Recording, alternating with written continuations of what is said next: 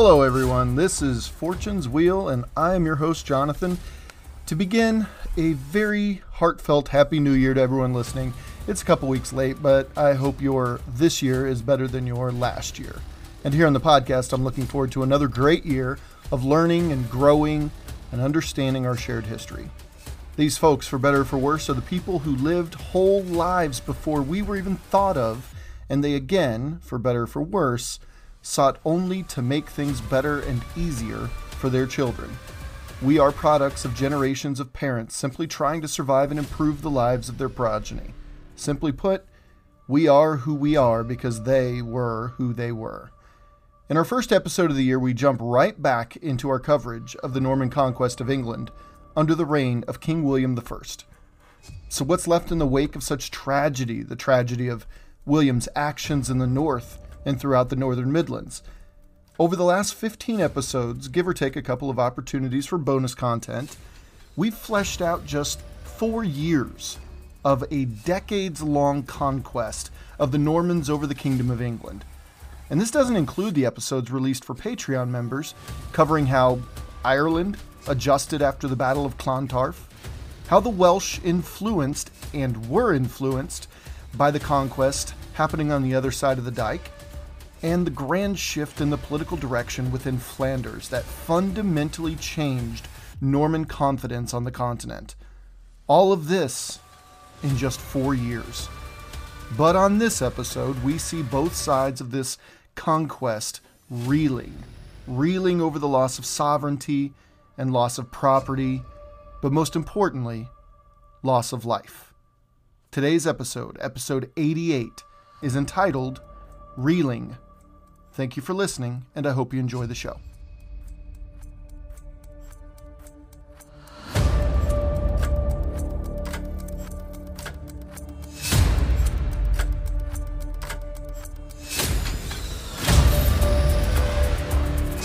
Quote In the harrying of the North, William had not behaved as an English king. He had behaved like a tyrant. End quote. This from historian Peter Ackroyd in his 2011 tome entitled Foundation The History of England from its Earliest Beginnings to the Tudors. He continues, quote, spies and collaborators, punishment beatings, and secret murders, the whole panoply of occupation and insurgency were indispensable, end quote. And in the wake of Yorkshire being laid to waste and its inhabitants combatant and non combatant alike, either dead, dying, or fleeing, Mark Morris, in his book, The Norman Conquest, writes, quote, The people of Durham had fled to the woods and the mountains. They had heard about Yorkshire's terrible fate. End quote. The kingdom was left in shock, essentially, while Northumbrians continued to flee into the harsher living conditions of the wild forests and hilltops of northern England by the end of January 1070. There was a pause in the records. Like, no one knew what to do.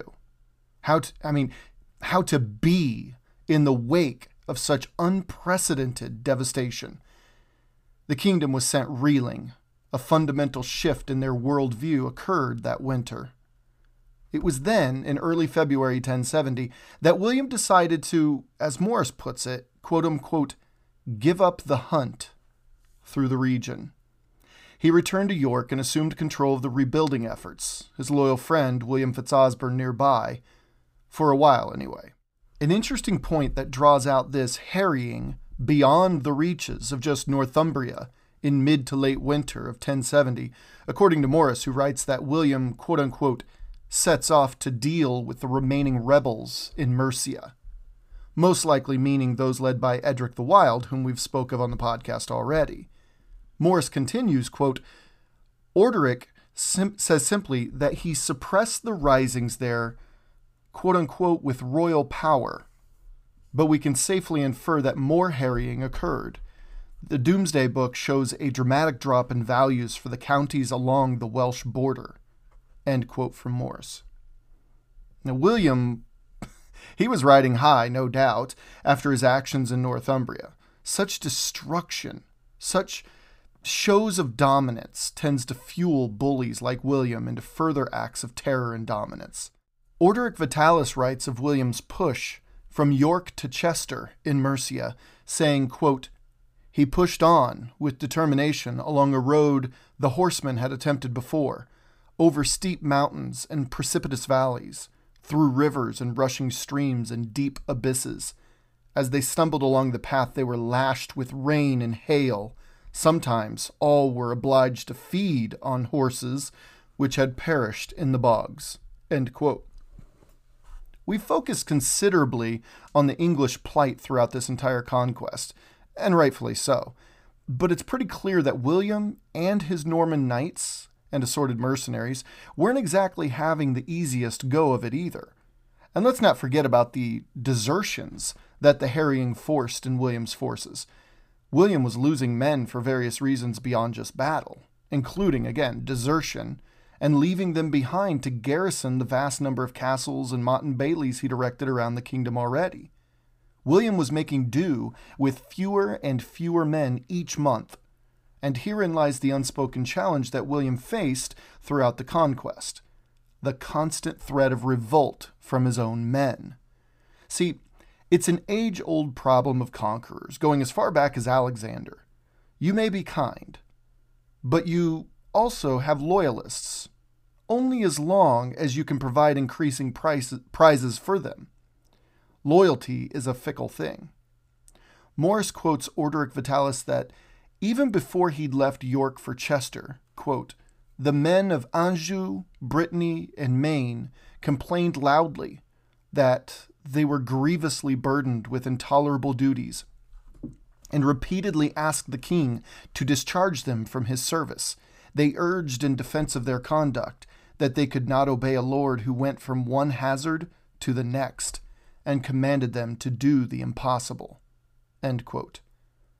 This tiny passage speaks volumes of what William was dealing with internally. So we heard from Orderic Vitalis, but Morris follows it up with his own explanation. Quote, During the winter of 1069 to 1070, conditions in William's army were clearly so bad that there appears to have been something approaching a mutiny. End quote. He goes on to say that there was widespread desertion at this point. Now, what was William to do in this situation but offer untold rewards for those who stayed with him? Morris, when he writes of William's proposed new round of confiscation, he's referring to the sheer number of vacant manors around the kingdom by this point. And if you choose to stick with him heading into the spring of 1070, then he would reward you with some of these vacant manors. Well, it was enough for some, and some support is all William ever needed to be successful. Morris writes that these lost lands, quote, probably included Edgar Atheling, and certainly his fellow Merleswein, whose estates were transformed to a Norman called Ralph Pagnell. Now Morris continues, though, quote, other Normans who received lands around this time included William de Percy, who was active in restoring order to Yorkshire after the rebellion, and Hugh Fitzbaldrick, who became the county's new sheriff. But is land what these men really wanted, you know, given the circumstances? Well, think about it. They were in a strange land among strange people who spoke a strange language and practiced strange customs. Even the Christian ones were strange. And once more, these people hated them. What could they possibly hope to get out of this except spending the rest of their lives looking over their shoulders, as they already have for the previous couple years? Morris writes, quote, Even the hardiest and hungriest of Normans might have thought twice about accepting estates on such a wild and desolate frontier, and having to wonder whether each day might bring a new English rising or Danish invasion. By the end of the campaign, many of William's troops would doubtless have preferred to receive the kind of award they could carry back home to the continent. And given the sheer amount of wealth, you know, from actual jewels and other valuables to currency, already squeezed from around the kingdom in the previous four years, what physical wealth was left? Well, the answer is emphatically not enough to pay William's men. William Fitzosborne hatched a plan that might solve William's immediate problem order all churches to be searched and relieved of every single valuable and source of wealth, all to be, ought to be brought to William. Morris writes, quote, There can be little doubt, given the timing of the raid, that this loot became the quote unquote lavish rewards distributed to, king's, to the king's troops when they were dismissed at Salisbury a short while later. Now, Morris says that by March of 1070, the western marchlands were suitably secure, with several more motte and baileys constructed along the Welsh border, all garrisoned with stout forces.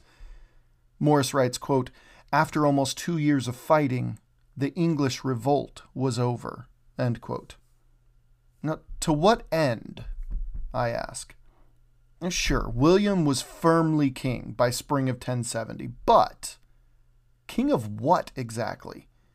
He had secured one of the most prosperous kingdoms in all of Christendom by destroying it and subjugating its subjects.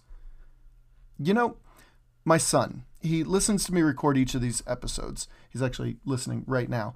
Uh, he's only 14, but he's endlessly curious about history. And as he was listening to the recording of the last episode regarding the harrying of the North, afterwards I asked him how it was. I often do that. He mentioned something interesting. He mentioned that I hadn't exactly set William up as the creator of the England we know today. He was still a murderous, vengeful tyrant, in his estimation anyway I paraphrase, and it got me thinking about, well, the creation of the England we know today. All of this so far in this season of the podcast isn't exactly putting the creator of England's current incarnation in a very good light. Now, I get it. He who lives in glass houses shouldn't cast stones. The United States of America certainly has its own sins to account for to some degree, but with the flyby lessons we get on how England, in its you know more modern form that is was created hardly puts William the Conqueror in a terribly negative light. But I've yet to discover uh, to uncover what positive light he has yet to shed upon his kingdom's future at this point in the narrative. And I repeat, at this point in the narrative. As my son said in so many words, at some point we need to start to see the shift in William's approach to the English. Well, I wish I had better news for him. It would take generations, yes, generations, for the Norman nobility to stop using the language of us and them when referring to the English. From William down to, say, King John, in a little over a century, the nobility would see their subjects always as something less than. But William would eventually begin to pull this rebellious kingdom together, even if it required him to drag them kicking and screaming the entire way. But not before a few more major challenges to his rule.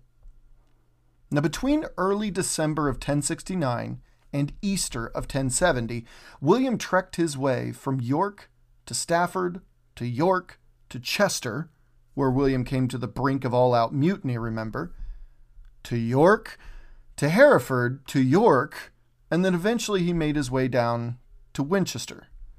By late winter, there was business to attend to, notably the paying off of his debts to his soldiers we mentioned earlier, those who stuck around thus far, that is. But he also had a visit from Rome as well.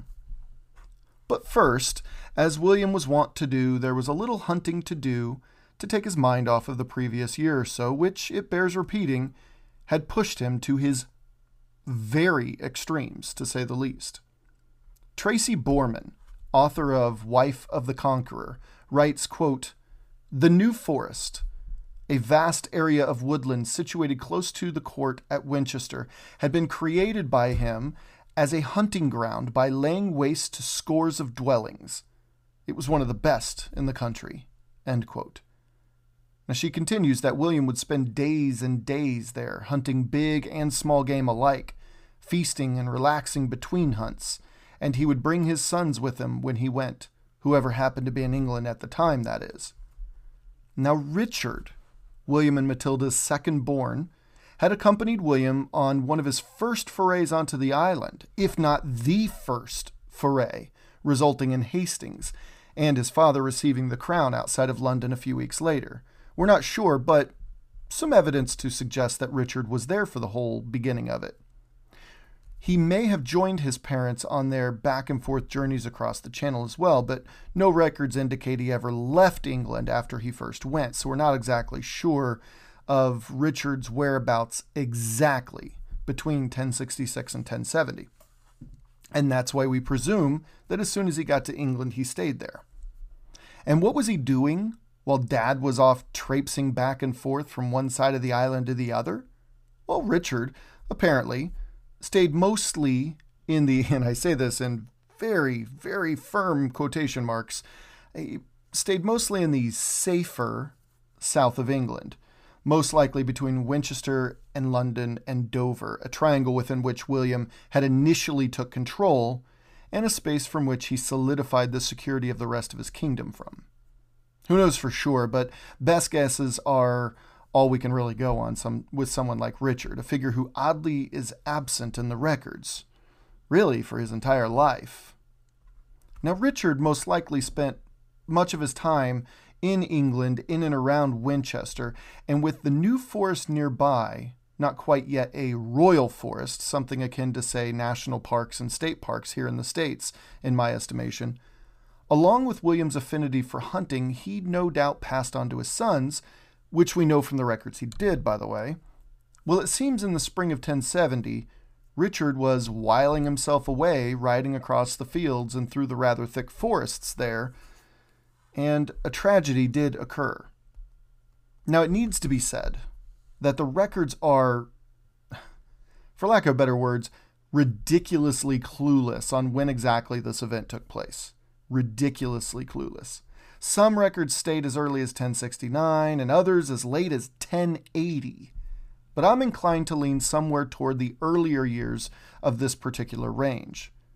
See, William of Malmesbury, states that this occurred prior, this event, I'm about to say, re- occurred prior to Richard's dubbing. If you remember, dubbing was the brutal practice bestowed upon young men by older Norman knights as they entered knighthood. This means that Richard was no older than, say, 22 years at the absolute oldest. And given who his father was, and the action over the previous four to five years in England, to which Richard was partly privy to, being on the island, I'd suggest he could have been a few years younger, in fact, maybe several. However, with Richard's birth year between 1056 and 1058, just after his eldest brother Robert's birth in 1055, and his eldest sister's, Adeliza's birth, shortly after, and before his younger brother William Rufus's birth in 1069, yeah. So Richard was probably by 1070 something between 14 and 16 years old, far younger than some say he was when these events unfolded there in the New Forest. Now, if you followed that, I hope you did. But all that said, again, I'm inclined to think it, it might very well have happened in the spring of 1070.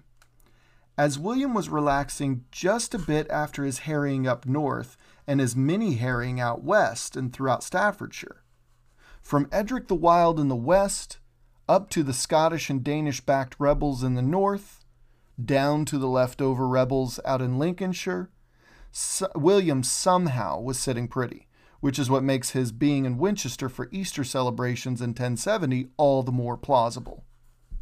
So, as William, again, headed southward rather victoriously, his son Richard, we hear, was out on one of his many hunting trips and our most reliable sources, notably William of Malmesbury, and Orderic Vitalis, seem to have hovered around the same occurrence, though they varied ever so slightly in the retelling. See, Orderic narrates that the boy was, quote unquote, galloping in pursuit of a wild beast. But before he could strike the killing blow, he was, quote, badly crushed between a strong hazel branch and the pommel of his saddle. End quote. A bit prescient, if you ask me. while Malmesbury says that Richard was, quote, hanged by the throat on the branch of a tree when his horse ran underneath it, end quote.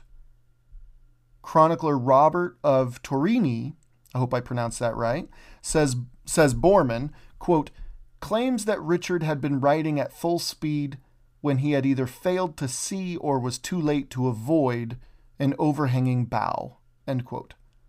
Though folks like Malmesbury and Torigni imply an instant death, Orderic asserts that Richard died a few agonizing days later. Either way, most likely in the spring of 1070, in my opinion, just before the Easter festivities in Winchester began, Richard, second son of William and Matilda, lay dead in the New Forest. Borman writes, quote, Richard's death was said to be to the great grief of many, none more than Matilda. Richard apparently was unlike his brothers, Robert Curthose and William Rufus. Remember, Henry was still an infant during this time. It seems that Richard was well liked and accepted all around, unlike his brothers, although Robert Curthose was more or less accepted.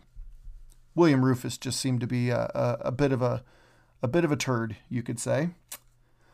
Malmesbury writes that Richard was, quote, an elegant boy in possession of high ambitions, and was beloved more so than his eldest brother Robert, though it's pretty clear that that bar is pretty low, considering Robert Curthose and William's relationship to this point. I'm learning that it's quite difficult to accurately describe how people behaved and how they felt a thousand years ago.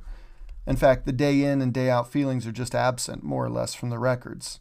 Scant evidence compounded with very few actual writers, not to mention that, frankly, paper and ink weren't exactly cheap commodities in those days. Getting this kind of minutiae is infuriating when trying to construct a, you know, a more humanized version of history, which is what I'm trying to do. But we do have other tools, I've learned. Trends in behaviors and spending, even, seems to be incredibly telling when trying to construct how people actually felt. Because no one really tracks things like they track the flow of money.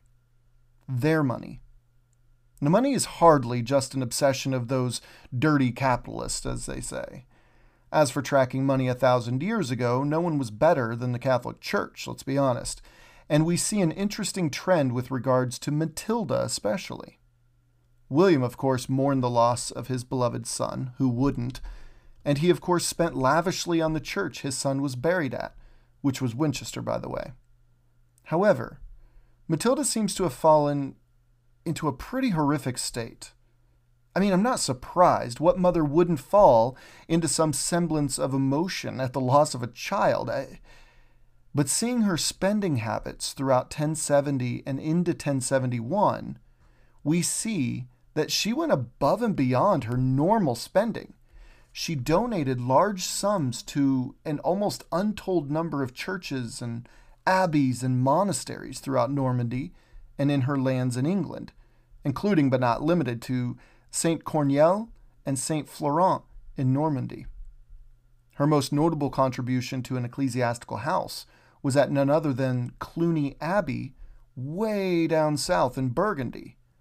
However, she would not only give money in her grief, but she would also relieve others of paying money to her.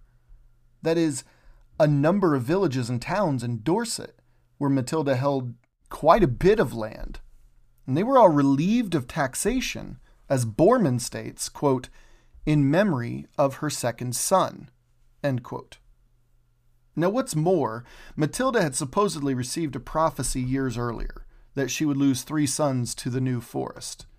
Well, it's not something I've had time to dive into, but a number of sources I've found, get this, mentions Matilda being a pretty strong believer in mysticism and borderline occult practices, which was still widely and openly practiced in her homeland of Flanders in those days. When word came that Richard died while hunting in the New Forest, her worst fears must have been confirmed, which might explain her need to give lavishly to churches far and wide in order to try to, you know, buy some divine protection for her remaining boys. When things like this happened, yes, Many nobles felt compelled to spend heavily on churches and whatnot, but Matilda's spending habits, they just seemed a bit over the top for the time. I'm not sure what to make of it exactly. She certainly had all right to spend her money as she saw fit, believe me, but the excess is what makes me believe that she took that prophecy pretty seriously. Either way, Richard was gone forever. A father had lost his son and heir, possible heir. A mother had lost part of her very being. Whether, as I've attested to here, Richard d- died in the spring of 1070, or, as others believe, it was a year or two later, if you're inclined toward things like divine retribution, this is nothing short of it.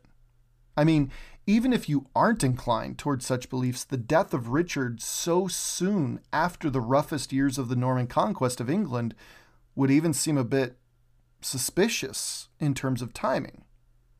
The loss of Richard was a bit of a turning point in a lot of ways, not to mention the moment when William and Matilda were sent reeling themselves. A fundamental shift in their wor- very worldview had just occurred. In fact, their, a fundamental shift in their marriage also occurred around this time. The kingdom, everything, was just different.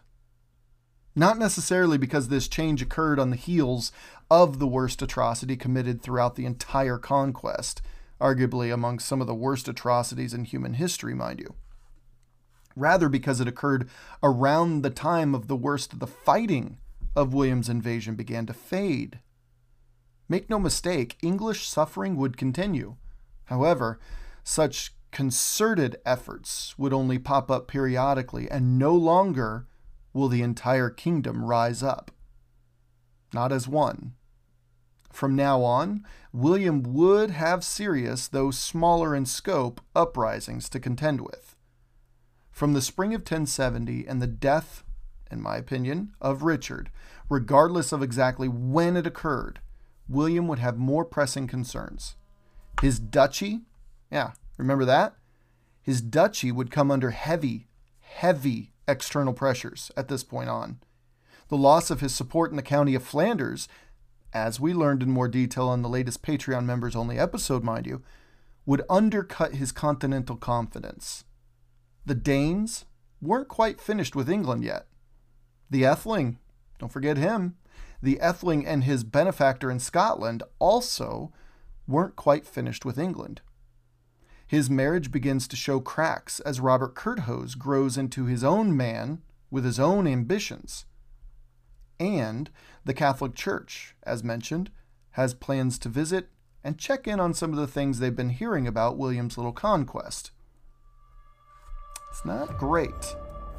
But before all of that stuff, there's still one Thane who isn't satisfied with the direction of the kingdom as of late someone who has recently been disposed of his holdings and wealth and stature, someone whose name still lingers in the backs of our minds 1,000 years later as an exemplar of resistance to tyranny. And I really can't wait to tell you about him. Thanks for listening.